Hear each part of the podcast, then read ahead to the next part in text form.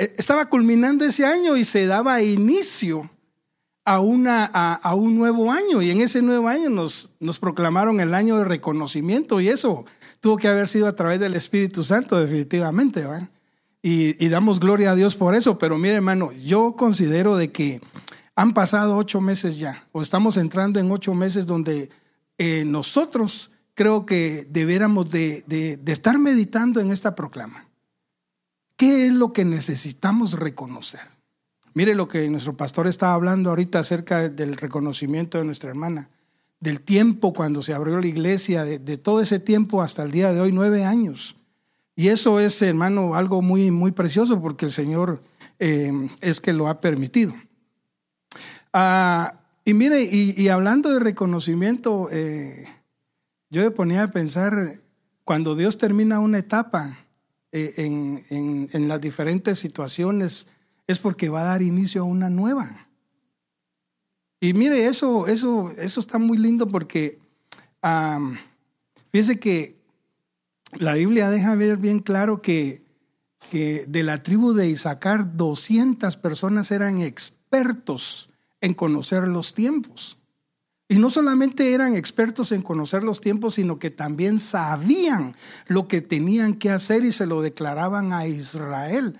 O sea que el reconocimiento es algo bien precioso, porque nos pone a meditar a nosotros. 8 meses. Yo no sé usted si durante estos 8 meses, por lo menos una vez por semana, qué sé yo, si todos los días, 2 veces por semana, se pone a pensar qué es lo que nosotros tenemos que reconocer. Pero obviamente cuando miramos este logo, miramos que hay alguien lo están reconociendo, pero también podemos nosotros reconocer muchas cosas en nuestra vida, ¿verdad? Porque al fin y al cabo eso es el propósito de Dios para nosotros, que nosotros reconozcamos muchas cosas en nuestra vida. Pero mire, ya vamos ahora, no se preocupe. Pensando en eso, hermano, de que Dios culmina tiempos, y cuando los culmina pareciera como que ¿qué va a pasar después? Pero siempre hay algo hermoso que viene detrás de eso. Fíjese que yo, recordando un poquito con relación a esto, me ponía a pensar yo en el pueblo de Israel. Dice la Biblia que cuando Israel estaba en Egipto, de pronto se da la noticia a través de Moisés que van a salir. Se había llegado el tiempo, el fin del tiempo, para que Israel dejara de ser esclavo en la tierra de los egipcios. Pero ellos no sabían, era una, por decirlo así, una incertidumbre hacia dónde iban a salir. Ellos sabían que iban a ir a 3 días de camino por el desierto. Pero Dios en sus propósitos tenía esto bien marcado. Y entonces para Israel culminaba su época de ser esclavo y empezaba la época de la libertad. Pero fíjese que dentro de ese proceso Dios les enseñó la Pascua. Ellos no sabían qué significaba, era un pacto. Entonces me llamaba la atención a mí eso, porque decía yo, Padre, cuando a veces nosotros no entendemos muchas cosas, pero necesitamos reconocerlas. No entendemos las cosas que a veces nos suceden, y es que porque Dios pues tiene planes muy hermosos, ¿verdad?, para nosotros. Y fíjese, hermano, de que viendo eso, ¿sabe qué? Mejor oremos, cierre sus ojitos, vamos a orar y vamos a esperar que el Señor nos hable. ¿Cuánto quieren que Dios les hable a su vida? Amén, ¿verdad? Yo también eso lo deseo. Vamos a orar y vamos a pedirle al Señor que esta noche nos dé de su gracia para poder exponer la palabra preciosa del Señor, que es como una semilla, ¿verdad? Es como pan para nuestra vida. Padre que estás en el cielo, te damos gracias, Señor, en esta noche por la oportunidad que tú nos das, Señor, de estar aquí en tu casa. Una vez más, Señor, reconocemos la necesidad que tenemos de ti, Señor, en nuestra vida. Te pedimos, te suplicamos en el nombre de Jesús que por favor tú nos hables a través de tu palabra, Señor. Abre nuestra mente, abre nuestros ojos, abre nuestro corazón, abre nuestra alma, Señor, para poder, Señor, asimilar tu palabra. Y así poder, Señor, estar continuamente enamorados de ti, Señor. Gracias, Padre, en el nombre precioso de Jesús. Amén y amén. Gloria al Señor. Bueno, platicando de eso, yo me ponía a pensar que Dios siempre tiene principios, pero los principios los basa en los finales. Fíjese que mirando, déjeme ver si aparece aquí, es que Aquí está. Miren, es bien interesante saber esto. A mí me asombra. Me asombra porque miren lo que dice la Biblia en 2 de Reyes 21. En aquellos días Ezequías, préstele atención a ese pasaje. Mire, tal vez voy a ser muy repetitivo y muy despacio, pero el propósito es que entendamos. En aquellos días Ezequías cayó enfermo de muerte. Y vino a él el profeta Isaías, hijo de Amós, y le dijo: Jehová dice así, ordena tu casa porque morirás y no vivirás. Yo cuando leía este verso recordaba lo que el apóstol Sergio decía: ¿por qué en las postrimerías de su vida le dice el Señor que arregle su casa a un príncipe de su pueblo, a un rey? ¿Por qué no le dijo arregle el palacio? Entonces, cuando miramos la secuencia de la lectura nos damos cuenta de que, perdón pues, pero así lo dice la Biblia, no se le ve por dónde es que él tiene que arreglar su casa. Ya lo vamos a ver, pero le quiero dejar este pensamiento para que sigamos leyendo esta lectura. Le dice el Señor: ordena tu casa. Entonces yo me preguntaba, ¿qué tenía que ordenar? ¿Qué era lo que este rey? Mire, hermano, perdón, pero un rey debe de tener, por decirlo así, su gabinete de ministros que lo podrían aconsejar. Un rey tenía consejeros para decirle: mira, tu casa no anda bien, el palacio no anda por aquí, los siervos se están quejando, hay que darles a... etcétera, qué sé yo. Pero el rey en sí tenía que tener una consejería. Pero ¿qué dice Dios de esto? ¿Qué le dice el Señor a Isaías? Ordena tu casa. A Ezequías, siempre me confundo. Le dice a Ezequías: ordena tu casa. ¿Por qué razón le dice? Y mire, y cuando leemos la secuencia de la lectura, dice: entonces él volvió su rostro a la pared. ¡Ja! Padre Santo. Y oró a Jehová y dijo: te ruego, oh Jehová, te ruego que hagas memoria de que he andado delante de ti en verdad. Miren pues, recuerde, ¿qué puede ver usted ahí que tiene que ordenar Ezequías su casa? ¿Qué orden tenía que poner? Que he andado delante de ti en verdad y con íntegro corazón, y que he hecho las cosas que te agradan. Y lloró Ezequías con gran lloro. Muy bien, ahí pasan tres cosas bien impresionantes. Primero es que no sé si usted y yo podríamos decirle estas palabras al Señor: por favor, Señor, te ruego que hagas memoria que he andado delante de ti en verdad. Mire lo que este Ezequías le estaba diciendo al Señor, y yo no veo por dónde él tenía que ordenar su casa. Pero mire dónde lo quiero llevar. O que nosotros le digamos al Señor: y que he hecho las cosas que te agradan. A veces nosotros desagradamos a Dios en las cosas que hacemos, en las cosas que decimos, en la manera en que nos comportamos. Es difícil, hermano, vivir. Mire, no es imposible, pero a veces nos cuesta vivir en la verdad. Porque a veces tenemos que mentir para salir de un compromiso. A veces tenemos que mentir para no quedar nosotros mal, aunque él quede mal. Porque nosotros nos decimos ser cristianos, ¿verdad? Nos llamamos ser cristianos y supuestamente el cristiano tiene la verdad o anda en la verdad. Jesús dijo: yo soy el camino, soy la verdad y la vida. Y en ese camino es en que andamos. Entonces, fíjese que mire qué interesante. Porque le dice el Señor a Ezequías: ordena tu casa. Pero Ezequías, cuando se vuelve a la pared, le dice: te ruego, Jehová, te ruego que hagas memoria de que he andado delante de ti en verdad y con íntegro corazón, y que he hecho las cosas que te agradan. Y lloró Ezequías con gran lloro. Entonces, mira, hermano, a mí me sorprende esto. Porque, como dice la Biblia, que él volvió su rostro a la pared. Mire, voy haciendo memoria del pastor acerca de hermana Mireia. Cómo es que él nos cuenta cómo es que la hermana pasó a la presencia de Dios en esa paz. Pero fíjese, yo quiero pensar que Isaías estaba en una cama y que ahí en su recámara Ezequías, ¿verdad? Y ahí en su recámara se voltea a la pared y nadie más lo ve, solo él con la pared. Pero dice la Biblia que él le dice al Señor eso y de pronto que empieza a hablar y mire, y dice: y antes que Isaías saliese hasta la mitad del patio, vino palabra de Jehová a Isaías diciendo: Vuelve y di a Ezequías, príncipe de mi pueblo: así dice Jehová, el Dios de David tu padre: yo he oído tu oración. Yo he oído tu oración. ¿Cuántas veces nosotros nos levantamos a veces de la silla, de la cama, del lugar, de nuestro altar y orando al Señor, y a veces no creemos que Dios nos haya escuchado? O hacemos la oración del ciclista, decía mi pastor, que solo se hinca uno y se para rapidito. Pero a veces nos levantamos del lugar de donde estamos orando y no creemos que Dios nos haya escuchado.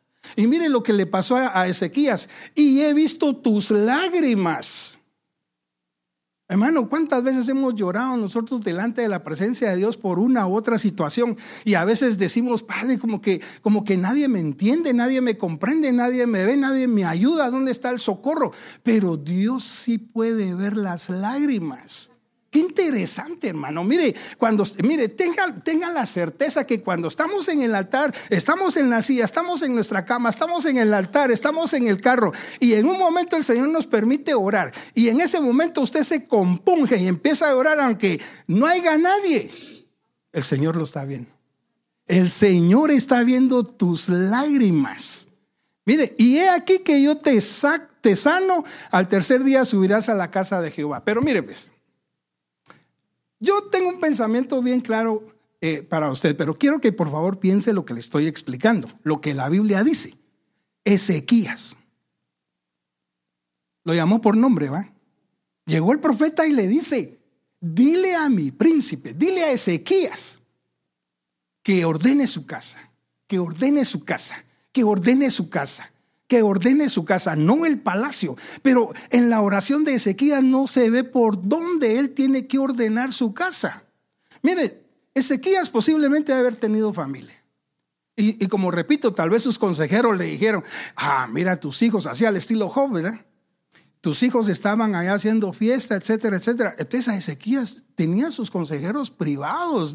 Pienso yo, pues es un rey. Pero fíjese que llama la atención.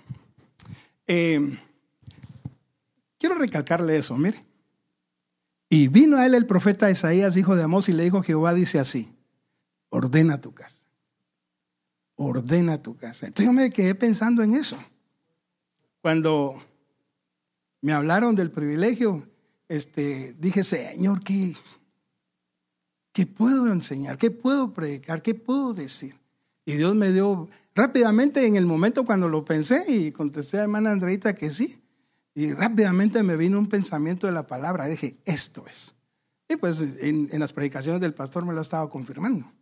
Pero fíjese, yo me puse a pensar: ¿cómo es que el Señor le dice por nombre a su rey, a su príncipe: ordena tu casa? Entonces, quiero llevarlo a este pasaje. A Lucas capítulo 19, verso 1. Habiendo entrado Jesús en Jericó, iba pasando por la ciudad. Préstele atención. Acuérdese, estamos hablando de Ezequías. Ordena tu casa. Habiendo entrado Jesús en Jericó, iba pasando por la ciudad. Y sucedió que un varón llamado Zaqueo, que era jefe de los publicanos y rico, procuraba ver quién era Jesús. Pero no podía a causa de la multitud, pues era pequeño de estatura. Y mire la lectura. Y corriendo delante subió a un árbol sicómoro para verle, porque había de pasar por ahí. Cuando Jesús llegó a aquel lugar, mirando hacia arriba, le vio y le dijo: Zaqueo, date prisa, desciende, porque hoy es necesario que pase o que pose yo en tu casa. Mira, a Ezequías le dijeron: ordena tu casa. El Señor Jesús viene, pasa, entra a Jericó, y cuando pasa por la ciudad, ve a Zaqueo, lo ve, que él quiere saber quién es Jesús. Y cuando él trata la manera, como dice la Biblia, que era pequeño de estatura, se sube a un árbol. Y él sabía que por ahí iba a pasar Jesús. Pero mira, interesantemente, el Señor lo llama por su nombre, igual que a Ezequías. Y a los dos les dice que ordene su casa. Bueno, a Zaqueo no, pero a Ezequías sí le dice: ordena tu casa. Pero lo que me asombra de él Es que dice, entonces Zaqueo, puesto en pie, dijo al Señor: he aquí, Señor, la mitad de mis bienes doy a los pobres, y si en algo he defraudado a alguien, a alguno, se lo devuelvo cuadruplicado, o 4 veces, ¿verdad? Jesús le dijo: hoy ha venido la salvación a esta casa, por cuanto él también es hijo de Abraham. En el siguiente verso el Señor dice: porque yo he venido a rescatar lo que se había perdido. Pero interesantemente, a Ezequías le dicen que ordene su casa por medio de un profeta. A Zaqueo el Señor Jesús lo ve, y la reacción de Zaqueo es ordenar su casa. Él se ordenó. Y mire, le digo, él se ordenó porque déjeme adelantarle cómo lo veo yo. Cuando hablamos de casa, yo lo quiero poner en 3 planos. La casa o familia, casa igual que familia, casa. Yo sé que hay muchos ángulos de interpretación, muchos ángulos de exposición de la palabra del Señor, y a veces hemos recibido la doctrina cómo se debe uno de avanzar. Nuestro pastor nos ha enseñado de que nosotros éramos un sepulcro. Pasamos a una casa, nos convertimos en una morada, llegamos a un palacio y terminamos en el palacio, creo que es lo último. Pero como hay tantos planos de interpretación, de poder exponer, yo le quiero exponer a usted lo siguiente: casa igual que familia. La Biblia dice que nosotros tenemos una gran nube de testigos, no solamente en los aires, pero también en lo terrenal, pero también en lo celestial. Allá nos están viendo. Daniel dice que cuando bajó el ángel le dijo: tú eres bien amado allá. Él sabía que había una nube de testigos. Pero también en el mundo espiritual hay una nube de testigos. Y también en lo terrenal, porque mire, hermano, usted a veces cuando yo entro ahí, usted se me queda viendo. Así como yo me le quedo viendo a usted, ¿verdad? Y ¿sabe qué es lo tremendo? Que usted me da testimonio de lo que usted es. Y yo le doy testimonio de lo que usted es aquí. Pero cuando andamos en la calle, tenemos una gran cantidad de testigos. Donde vamos, nosotros decimos: mire, yo soy cristiano. Como que se compromete uno a andar recto, ¿verdad? A decir verdad, a ser recto, a ser prudente. Y fíjese, entonces yo le quiero exponer esto. Casa, como que lo estuviéramos viendo desde el punto de vista atrio, que es familia. Es como que fuera toda nuestra familia. Ahí incluye los tíos, los primos, los abuelos, los sobrinos, las primas y todo lo que es familia. Y eso, la Biblia lo dice, hermano. Ahí se lo voy a enseñar más adelantito. Pero también miremos la casa como que estuviéramos en el lugar santo, que incluiría a yo como esposo, a mi esposa, a mis hijos, incluso hasta mis nietos, porque la Biblia dice que hay que enseñarle a los nietos hasta la 3ª y 4ª generación. Pero entonces miremos la familia como que fuera en el lugar santo, pero eso ya se suscribe a mi familia. En el atrio podríamos decir la familia nuestra, que es toda la familia que nosotros conocemos, y ahí tal vez hasta gente que no conocemos, pero que son familiares. Pero también está nuestra familia, en el sentido de nuestro hogar, nuestra casa, que es mi esposa, yo, mis hijos, mis hijas. Pero también está la casa, como que fuera el estilo lugar santísimo, personal. Ese ya es individual. Y le voy a mostrar algunos versículos donde lo podemos ver, que nosotros somos una casa individual. Por eso el Señor cuando ve a Zaqueo le dice, le dice: es necesario que yo pose hoy en tu casa. La Biblia no habla que Zaqueo tenía familia.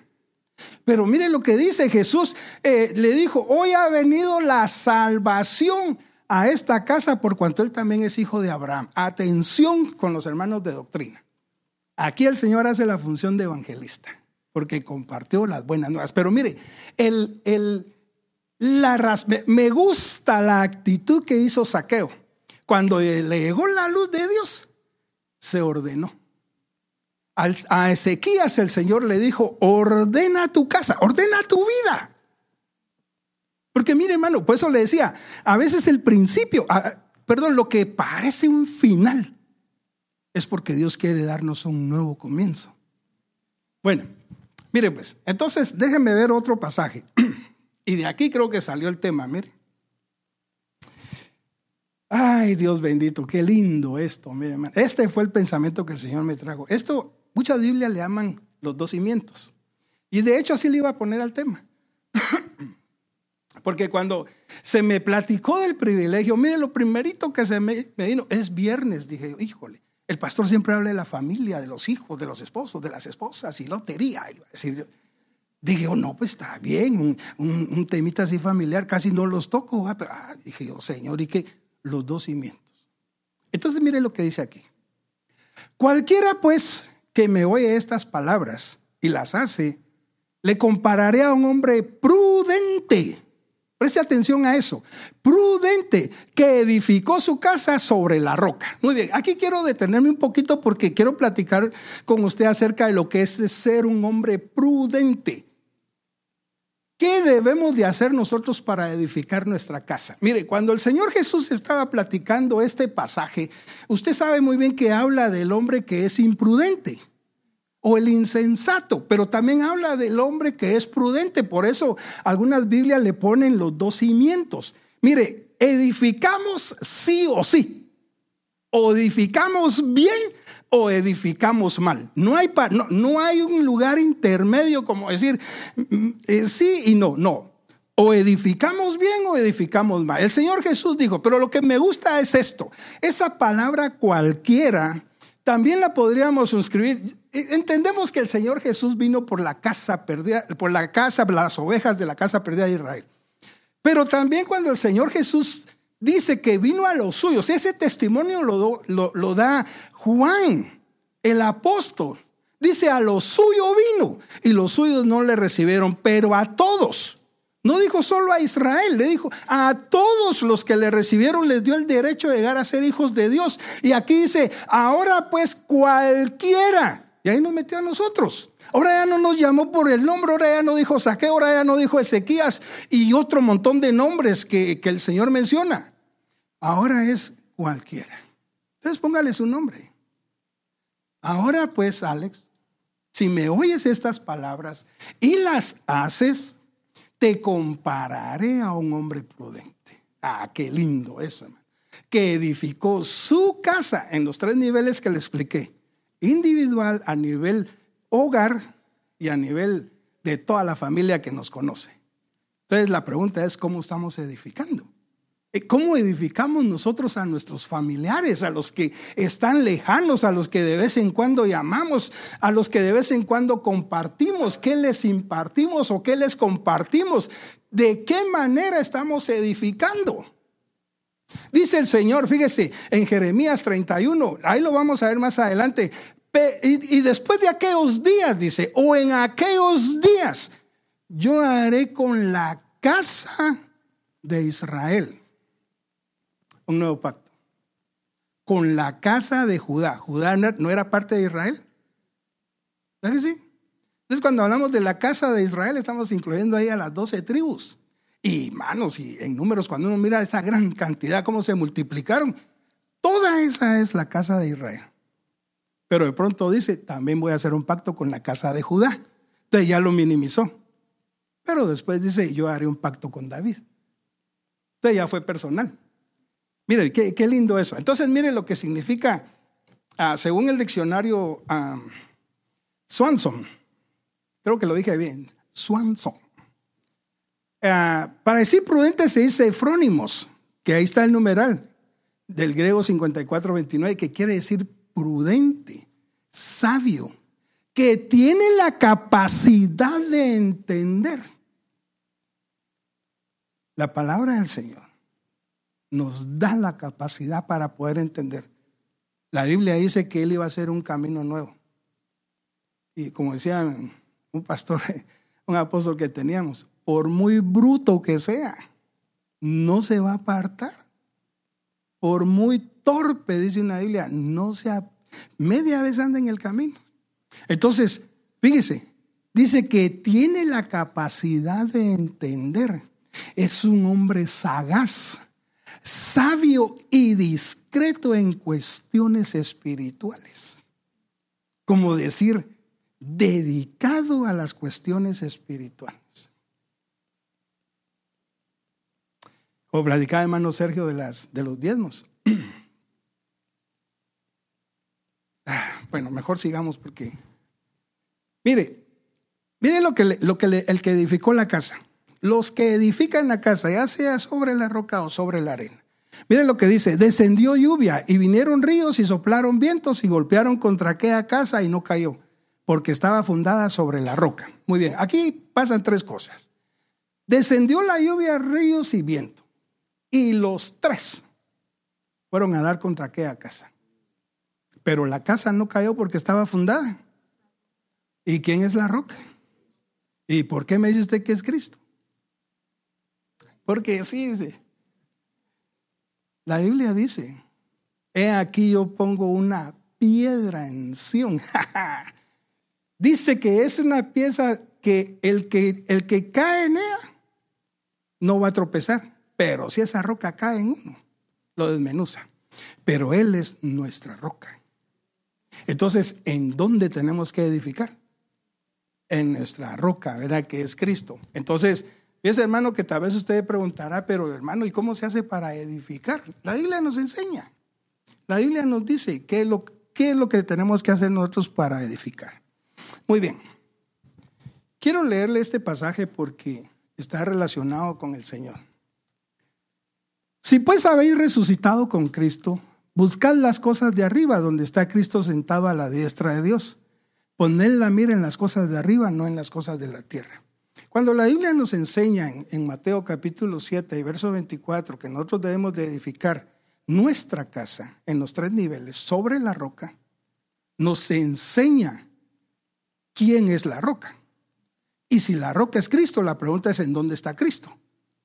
Colosenses dice que Él está sentado a la diestra del Padre. Pero mire, dice que está a la diestra de Dios.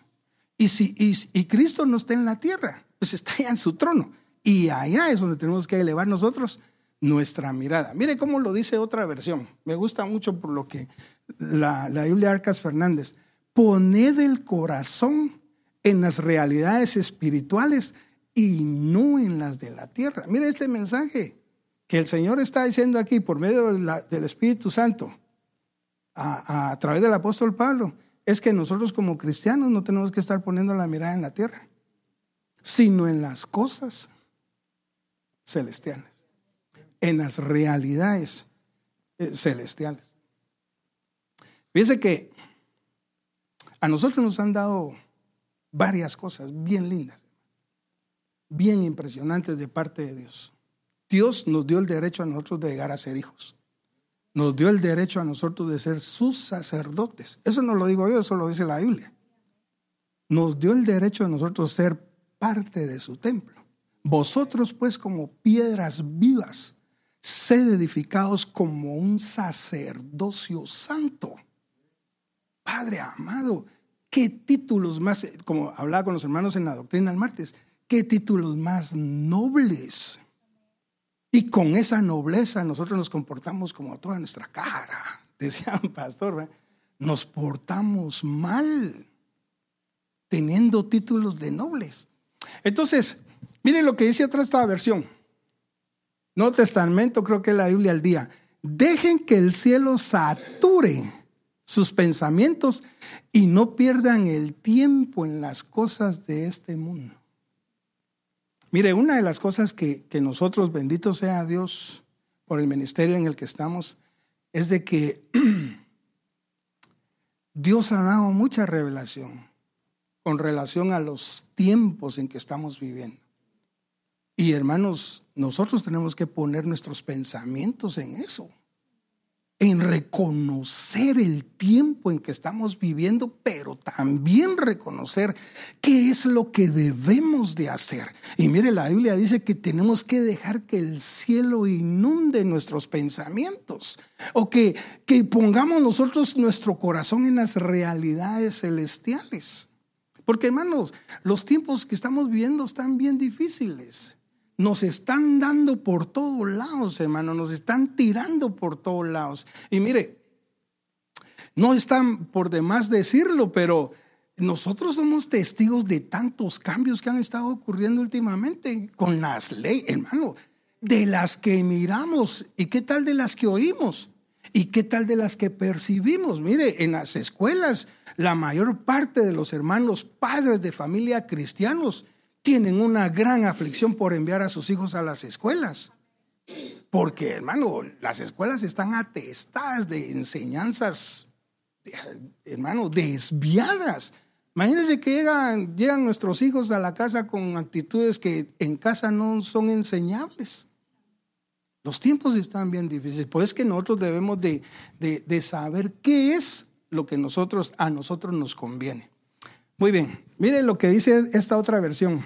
Preocúpense por las cosas de arriba, no por las cosas de la tierra. Pero déjenme avanzar porque quiero platicar aquí un poquito más. Pero cualquiera que me oye estas palabras y no las hace, le compararé a un hombre insensato que edificó su casa sobre la arena. ¿Se da cuenta? Entonces, la idea fundamental del Señor es enseñarnos a nosotros que somos edificadores sí o sí. Si edificamos sobre la roca o edificamos sobre la arena. Eso va a ser lo que nosotros queremos hacer.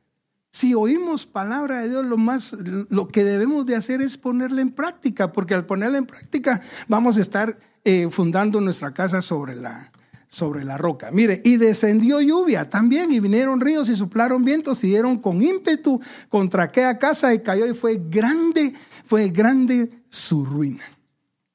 Entonces, este es el nombre del tema que le puse yo. ¿Cómo edificas tu casa? ¿Con las cosas terrenales o con las cosas celestiales? Para edificar con las cosas terrenales, hermano, la puerta es ancha y muchos los beneficios. El que quiere edificar su casa en la roca, la puerta es angosta. Sacrificios. Hay muchas cosas que, como platicábamos en la doctrina, tenemos que hacer nosotros, no Dios. Nosotros tenemos que hacer morir lo terrenal. Muchas cosas que nosotros traemos, hermano, antes de ser cristianos. Yo siempre he pensado que la Biblia dice que nosotros fuimos rescatados de la vana manera de vivir que heredamos de nuestros padres, pero hoy la iglesia parece ser que está rescatando esa vana manera de vivir otra vez. Y se meten en las iglesias, hermanos, trayendo, mire, una gran cantidad de cosas que no están bien, modas, etcétera. Pero entonces la pregunta es, ¿cómo edificas tu casa? En los tres niveles. ¿Cómo me edifico yo? ¿Cómo edifico mi hogar? ¿Y cómo edifico yo a toda mi familia? Porque ellos son testigos nuestros. Ellos nos están viendo constantemente cómo es nuestro actuar, cómo es nuestro caminar, cómo es nuestro hablar, cómo es nuestro pensar. Constantemente nos están viendo. Entonces, la pregunta es, ¿cómo estamos edificando? La Biblia nos enseña cómo lo debemos de hacer. A ver, déjeme ver. Mire qué cosa más linda. Esto, es que miren, pues, hay cosas que sí se pueden compartir, hay cosas que no. Es que con permiso. Miren, pues, hablando de casas. Yo sé que nosotros cuando leemos la Biblia nos damos cuenta que Jesús entró en varias casas. Entró en la casa de Lázaro, Marta y María. Entró en la casa de Zaqueo. Entró en la casa de Jairo. Hasta de un principal, en la casa de diferentes personas, hasta de Simón el leproso. Pero fíjese que hay una casa que me llamó la atención y me gustó tanto porque no menciona el nombre de este dueño de casa. Mire lo que pasa ahí en Mateo 28, 17. El primer día de la fiesta de los panes sin levadura que... Sí entendemos cómo es que se manejaba eso, ¿va? En el hebreo. Con los judíos que celebraban la Pascua y ese mismo día también empezaba la fiesta de los panes sin levadura. Entonces dice, el primer día de la fiesta de los panes sin levaduras, que eran 7 días. La Pascua solo se celebraba un día. Y dice, vinieron los discípulos a Jesús diciéndole, ¿dónde quieres que preparemos para que comas la Pascua? Y mire lo que les dice el Señor. Y él dijo, id a la ciudad a cierto hombre. Miren, ni siquiera le mencionó el nombre. Pero la importancia que iba a tener el hecho que Jesús llegara a la casa de este cierto hombre. Dice, y decidle, el maestro dice, mi tiempo está cerca, en tu casa celebraré. Hey, qué lindo eso. ¿Celebrará el Señor con nosotros? La Biblia dice que Él está en medio de nosotros danzando, en alegres danzas. Pero mire lo que le dice a este hombre, en tu casa celebraré. Mire, la Pascua con mis discípulos. Entonces, mire, y mientras comían, tomó Jesús el pan y bendijo y lo partió y dio a sus discípulos y dijo, tomad, comed, este es mi cuerpo, porque este es mi sangre del nuevo pacto. En las casas que Dios escoge, Él establece pactos.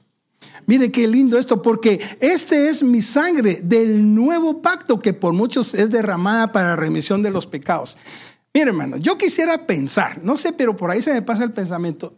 Este hombre tenía un lugar alto o tenía un salón con una mesa donde iban a comer todos sus discípulos. Él no fue invitado ahí. Su casa fue escogida para que el Señor de Gloria entrara con sus discípulos a establecer un nuevo pacto para toda la humanidad. En su sangre iba a establecer la Santa Cena, pero mire, yo quisiera pensar que él tal vez estaba hasta así, mire, queriendo ver cuál era lo que se estaba llevando a cabo.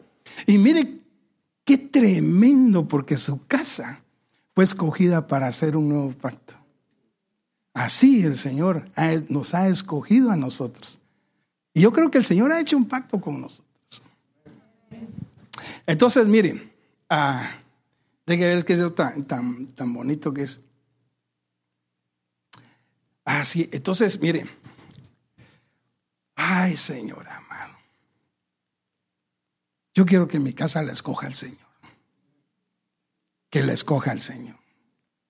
¿A usted no le gustaría que aquel día el Señor diga, la casa de aquel, la casa de aquel, la casa de aquel, y nos lleve? Que seamos llevados, hermano, en ese rato. Mire, esto es lo que le platicaba en Jeremías 31:31. He aquí vienen días, dice el Jehová, en los cuales haré nuevo pacto con la casa de Israel y con la casa de Judá. Dios escoge casas para hacer pactos, pero para que Dios haga pactos, la casa tiene que estar en orden. La casa tiene que estar ordenada. La casa debe de estar fundada o tener los cimientos de la roca que es Cristo. No sé cuántos dan gloria a Dios por eso, hermano. Muy bien. Ya voy a ir terminando, hermanos, porque como dijo el hermano Sergio un día y también Danielito, cuando no pasa aquí, como que nos vamos a ir temprano. Ay, Señor, pero no, mire, tanto que hablar de esto porque tendríamos que hablar de muchas casas.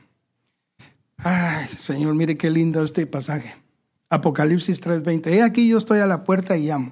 Y si alguno oye mi voz y abre la puerta, entraré a él y cenaré con él y él conmigo. Mire qué importante es que nosotros seamos casa para Dios. Mire cómo lo dice el Código Real. He aquí estoy a la puerta llamando con insistencia. Si alguno oye mi voz y abre la puerta, entraré a él y cenaré con él y él conmigo. Pero mire, le pongo estos pasajes, hermano, porque normalmente nosotros leemos que el Señor está a la puerta y da la idea como que está a la puerta de una casa, ¿verdad? Y dice, y si alguien oye mi voz y abre la puerta, pero lo sorprende, es que ¿qué lenguaje es, hermano? ¿Cómo así que Él va a entrar en uno? A menos que uno no se constituya como casa. ¿Sí me explico? Porque dice, si alguno oye mi voz y abre la puerta, entraré a Él. No dice entraré en su casa. Aunque sí hay unas versiones que así lo dice y por eso se la puse, porque me interesa que sepamos eso. Mire, ¿no ves que estoy llamando a la puerta? Dice el Arcas Fernández. Si alguno oye mi voz y abre la puerta, entraré a su casa, a Él. Y otra versión dice, entraré a su casa y cenaré en su compañía. Entonces, hermanos, Yo entiendo, hermanos, que a veces cuando nosotros decimos casa, creemos que es, lo suscribimos, ¿verdad? Que es una casa, pero nunca nos ponemos a pensar que somos nosotros. Y eso la Biblia lo dice, hermanos. Fíjense que estaba recordando este pasaje, mire, y se lo puse porque ese es solo para comprobar que somos una casa. Mire, Lucas 11:24 dice, cuando el espíritu inmundo, esto lo está explicando el Señor Jesús, cuando el espíritu inmundo sale del hombre, anda por lugares secos buscando reposo y no hallándolo, dice, volveré a la casa de aquel fulano o volveré a mi casa de donde fue expulsado. O sea, lo expulsaron de un lugar, lo expulsaron de un cuerpo, que ese cuerpo era una casa. Pero él dice, voy a salir, voy a regresar porque no encuentro ningún lugar de reposo. Ando en lugares secos. Aquí voy a regresar a mi casa de donde salí. Pero mire, lo suscribe. Por eso es que la Biblia da testimonio de que nosotros somos casa, pero individual. ¿Sí me explico? Somos casa individual, también como núcleo familiar, pero también como toda nuestra familia. Entonces,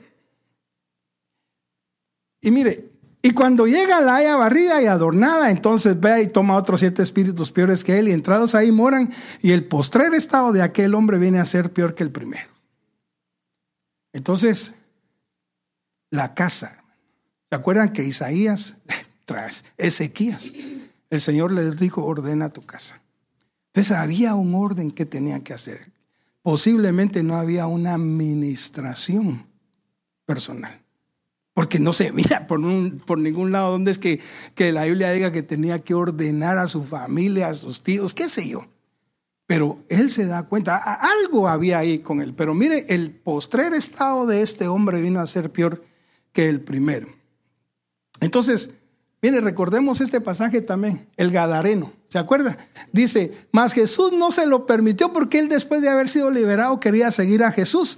Y dice, mas Jesús no se lo permitió, sino que le dijo, vete a tu casa, vete a los tuyos y cuéntales cuán grandes cosas el Señor ha hecho contigo y cómo ha tenido misericordia de ti.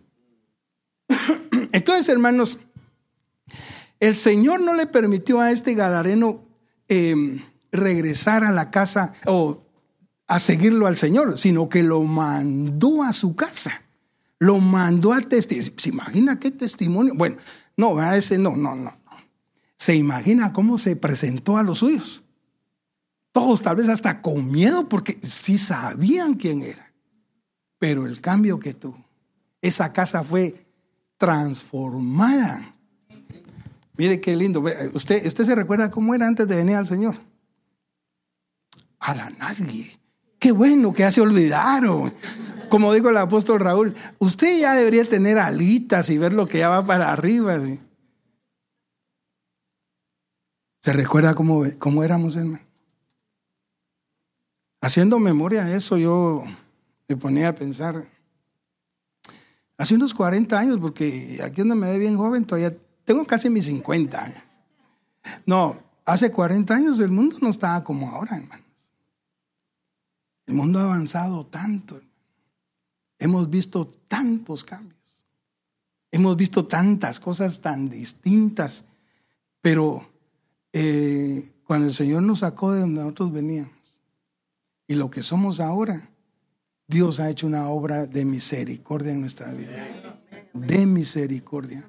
Porque, hermano, cuando cantamos, van, ni sé yo dónde estuviera si a ti no te tuviera.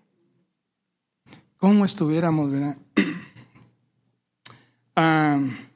Muy bien. ¿Cuántos dan gloria a Dios, hermano?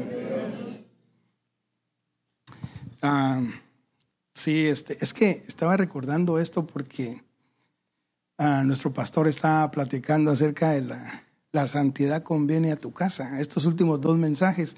Y me gustaba este pasaje que hablaba del baluarte de la verdad. Pero mire, para que si tardo sepas cómo debes de conducirte en la casa de Dios, que es la iglesia del Dios viviente y columna y baluarte de la verdad. Hermanos, nosotros, como les repito, tenemos una gran nube de testigos.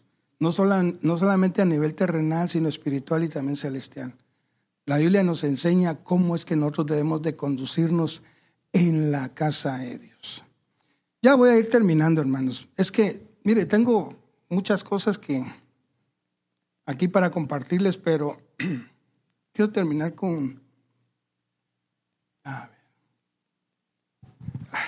Esto me impresiona. Mire, hermanos, es que cuando yo pensaba este tema, hermanos, yo decía, Padre Santo, pero cuando miro la vida de Josué cuando salió de Egipto, quiero pensar yo que tal vez era un muchacho de unos 20 o 25 años. Así lo muestran los 10 mandamientos, joven, ¿eh? Pero la Biblia dice que él era siervo de Moisés. Y cuando Moisés muere, el Señor le dice, mi siervo Moisés ha muerto. Ahora levántate tú y pasa este Jordán. Entonces, mire, pasó 40 años en el desierto Josué, mínimo 40. Y si él tenía como unos 20 en Egipto, fácil tenía 60 años cuando el Señor le dijo, pasa a este pueblo el Jordán. Pero fíjese que después de todas las cosas que le sucedieron a Josué, cuando uno lee todas las conquistas, que primero conquistó Jericó, luego Jai, luego los 31 reyes creo que tuvo que... Pero hermano, después de una gran tarea, juntamente con Caleb dice que de 85 años, imagina, era contemporáneo de Josué. Quiero pensar que tal vez 85 años tenía Josué. Cuando después de todo ese arduo trabajo, mire lo que dice él. Si mal os parece servir a Jehová, escogeos hoy a quien sirváis. Si a los dioses a quienes sirvieron vuestros padres cuando estuvieron al otro lado del río, uno. O los dioses de los amorreos en cuya tierra habitáis. Pero yo y mi casa. ¿Qué edad tendría Josué? Asumamos que tenía unos 85 y todavía dice, le voy a servir al Señor. Después de haber peleado batallas para Dios, después de haber pasado a ese pueblo que lo metió a la tierra prometida. Mire cómo dice esta Biblia, me gusta mucho esto porque aquí aparecen esas palabras que le puse, están muy, muy lindas, muy elocuentes. Si no quieren serle obedientes, decidan hoy a quién van a dedicar su vida. Tendrán que elegir entre los dioses a quienes sus antepasados adoraron en Mesopotamia y los dioses de los amorreos en cuyo territorio ustedes viven ahora. Pero mi familia, ala, nadie dijo amén. Da otra oportunidad, pero más adelante. Dice, pero mi familia y yo hemos decidido dedicar nuestra vida a nuestro Dios. ¡Wow! ¡Qué lindo eso! A eso, hermanos, tiene que darnos a nosotros una esperanza extraordinaria. Entonces, ay, bendito Dios. No sé qué hice aquí, pero es que, mire, tengo más versículos. Es que, ay, Padre Santo, qué razón.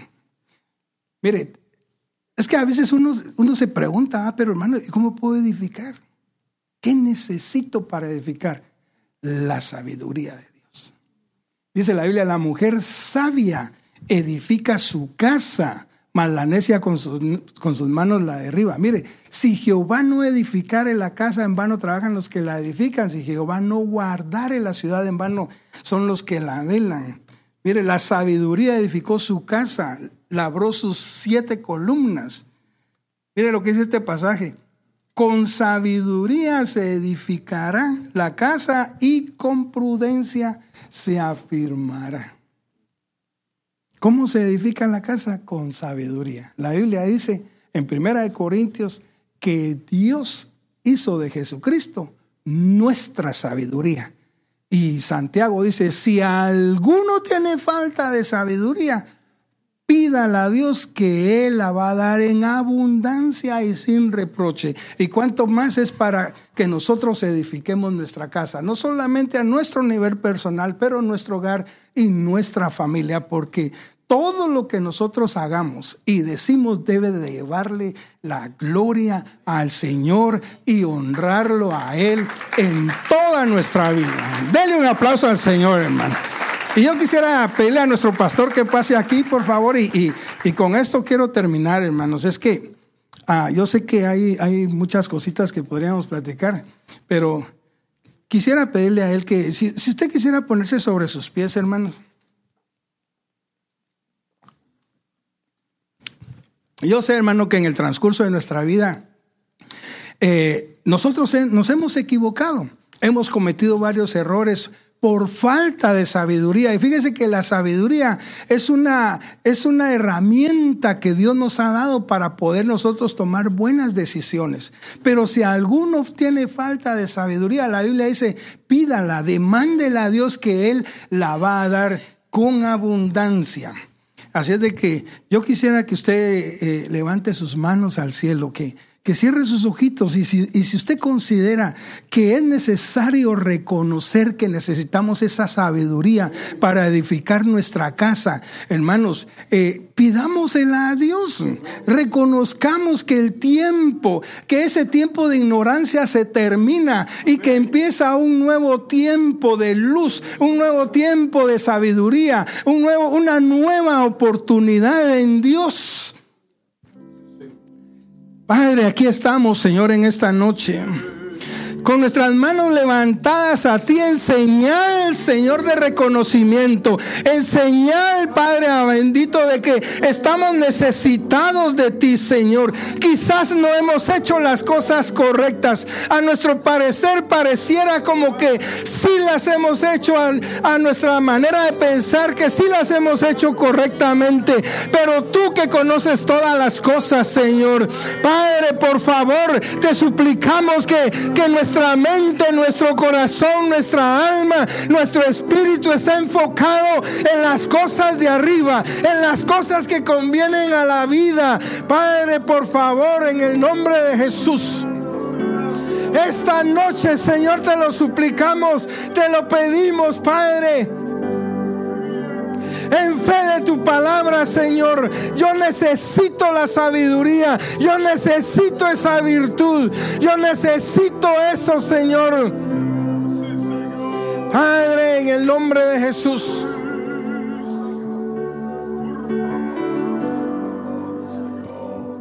Aquí estamos, Señor, aquí estamos, Padre. Yo necesito de ti, Señor. Enséñame, Señor, cómo edificar mi casa. Yo la quiero edificar sobre